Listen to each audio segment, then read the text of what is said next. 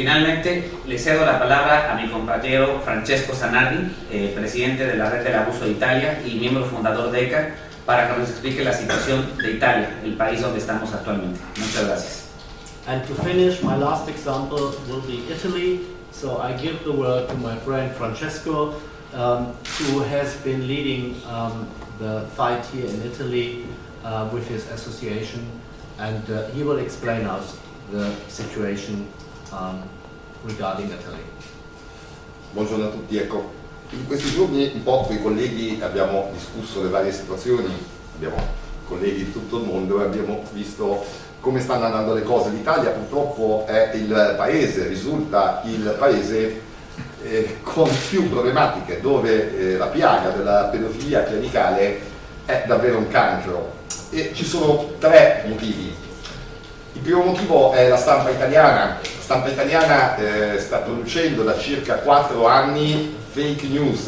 Fake news in questo senso, non, eh, purtroppo scrivono ciò che esce dal Vaticano, ma scorrettamente, deontologicamente in modo scorretto, non fanno mai, eh, non chiedono alle vittime se in realtà eh, quanto dice la Chiesa è vero, non sentono diciamo, un contraddittorio delle vittime, questo deontologicamente è un gravissimo problema perché disinforma eh, anche i lettori.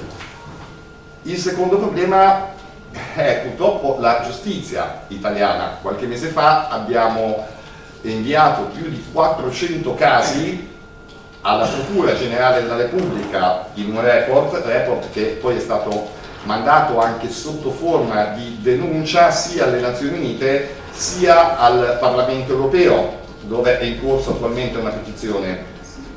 Ebbene, eh, in questo caso, che è stato abbastanza grave, anzi piuttosto grave, la Procura Generale della Repubblica, che ha l'obbligo di procedere d'ufficio, non ha neanche acquisito i nominativi, malgrado i solleciti, quindi cioè ha omesso di fare verifiche, pure eh, in Italia abbiamo poche leggi, ma questa esiste, c'è l'obbligo di procedura d'ufficio quando si tratta di minori e questo è stato omesso. Ora, ora eh, presentiamo quest'oggi, poi mh, chi lo vuole abbiamo il link, vi possiamo dare tramite il link il report che presentiamo in questa sede, abbiamo fatto un report separato da quello dello Stato italiano eh, in questo si parla della conferenza episcopale italiana. Noi eh, abbiamo avuto diversi incontri con, direttamente con il presidente della CEI, il cardinale Matteo Zuppi, che eh, io non so chi di voi era alla prima conferenza stampa quando io intervenni di fronte a Zuppi, Zuppi mi disse ci vediamo e se avete dei nominativi portateceli. Benissimo, ci siamo visti, i nominativi non li ha voluti, cioè non c'è stata possibilità eh, di dare questi nominativi.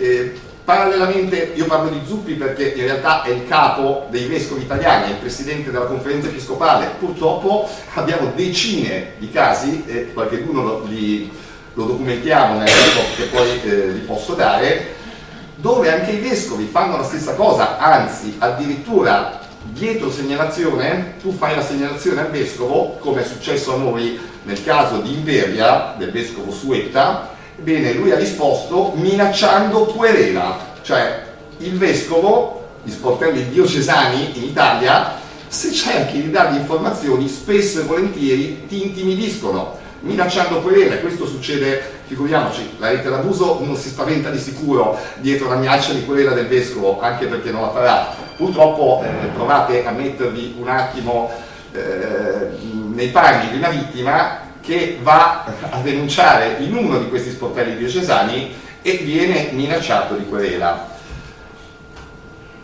La situazione ecco, si va a unire gravemente con quella del governo italiano, cioè conferenza episcopale e governo, perché eh, un'altra omissione, un altro permesso che ha dato lo Stato italiano impunemente è quello eh, che, eh, che, durante la conferenza CEI la CEI ha chiaramente detto che non darà i nominativi dei pedofili alla magistratura. Cioè in pratica la magistratura ha lasciato facoltà alla conferenza episcopale di insabbiare i casi, cioè di omettere le denunce, di omettere la giustizia alle vittime e via dicendo. In questo report noi abbiamo trattato il report questo qua della CEI dove un centinaio di casi erano più che sufficienti, invece ne abbiamo trattati ben 322, eh, 32, pardon.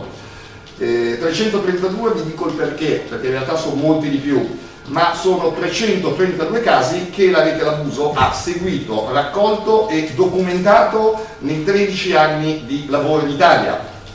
Quindi erano, sono casi che ho seguito personalmente, casi di cui so cosa, le affermazioni che ho fatto. Negli altri casi spesso mancano, diciamo, gli altri casi italiani che non abbiamo seguito, spesso manca la vittima, mancano dei riscontri eh, e c'è solo quello che ha scritto la stampa che purtroppo in Italia è totalmente inaffidabile. Ebbene, eh, in questi 300 e passa casi un dato che emerge davvero terrificante perché come vediamo in Francia, in Spagna, insomma in tutto il mondo eh, anche se non piacevolmente, eh, le conferenze episcopali si sono messe in moto, in Francia addirittura risarcendo le vittime, poco, ma di fatto c'è stata un'attività. In Italia invece la conferenza episcopale è totalmente omissiva e abbiamo riscontrato nel 100% dei casi esaminati eh, che è stata omessa ovviamente la denuncia alle autorità civili, nel 100%, nel 100 dei casi la Chiesa non ha mai reso giustizia neppure umana alla vittima. Nel 100% dei casi i sopravvissuti non hanno ottenuto neppure un soccorso, cioè eh, cure mediche, psicologiche, come era stato promesso.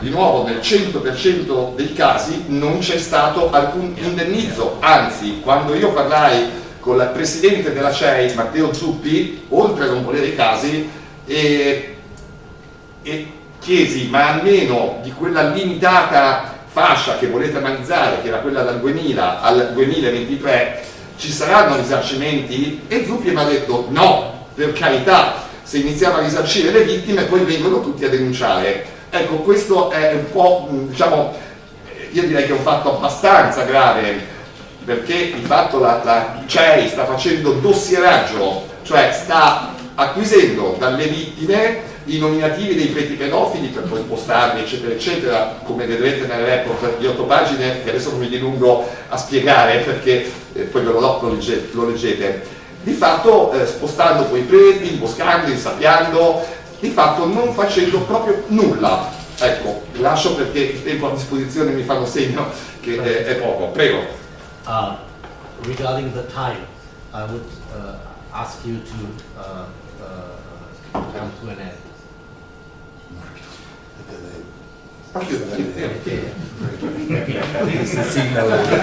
Signal work. Eh, sorry. meno non potevo dire. Non potevo dire di meno, scusate. Nella fretta prima mi sono dimenticato di dire che questo report, che appunto poi vi darò, domani sarà depositato come allegato alle Nazioni Unite, domani saremo a Ginevra presso il Comitato eh, per i diritti dell'infanzia dove la Chiesa non ha aderito alla Convenzione ONU per i diritti dell'infanzia, ma lì abbiamo depositato già il report contro lo Stato italiano e questo allegato va ad aggravare quel report, cioè va a dimostrare per quello che è separato. In questo report non si parla di Stato, si parla solo della Chiesa e questo deposito sono le prove in pratica che andranno a aggravare il favoreggiamento alla pedofilia del governo italiano e della magistratura italiana Ecco, questo è, è quello che mi sono dimenticato prima di dire nella fretta. Thank you so much, Francesco. And, and he reminds me a very important uh, issue. Tomorrow, a delegation of ECHA is traveling to Geneva, and they will hand over to the Committee for the uh, Rights of the Children a documentation, also including Italy, um, about uh, child sexual abuse and the uh, uh, failure of acting of the Catholic Church so um, we are not waiting for the Vatican to act. We are following the path of justice, using all the instruments, the civil law, the international law, the human rights laws, uh, give us uh, to put pressure on the Vatican to act. Thank you so much for your attention and your patience. And here we are for individual requests of uh, interviews or whatever. Thank,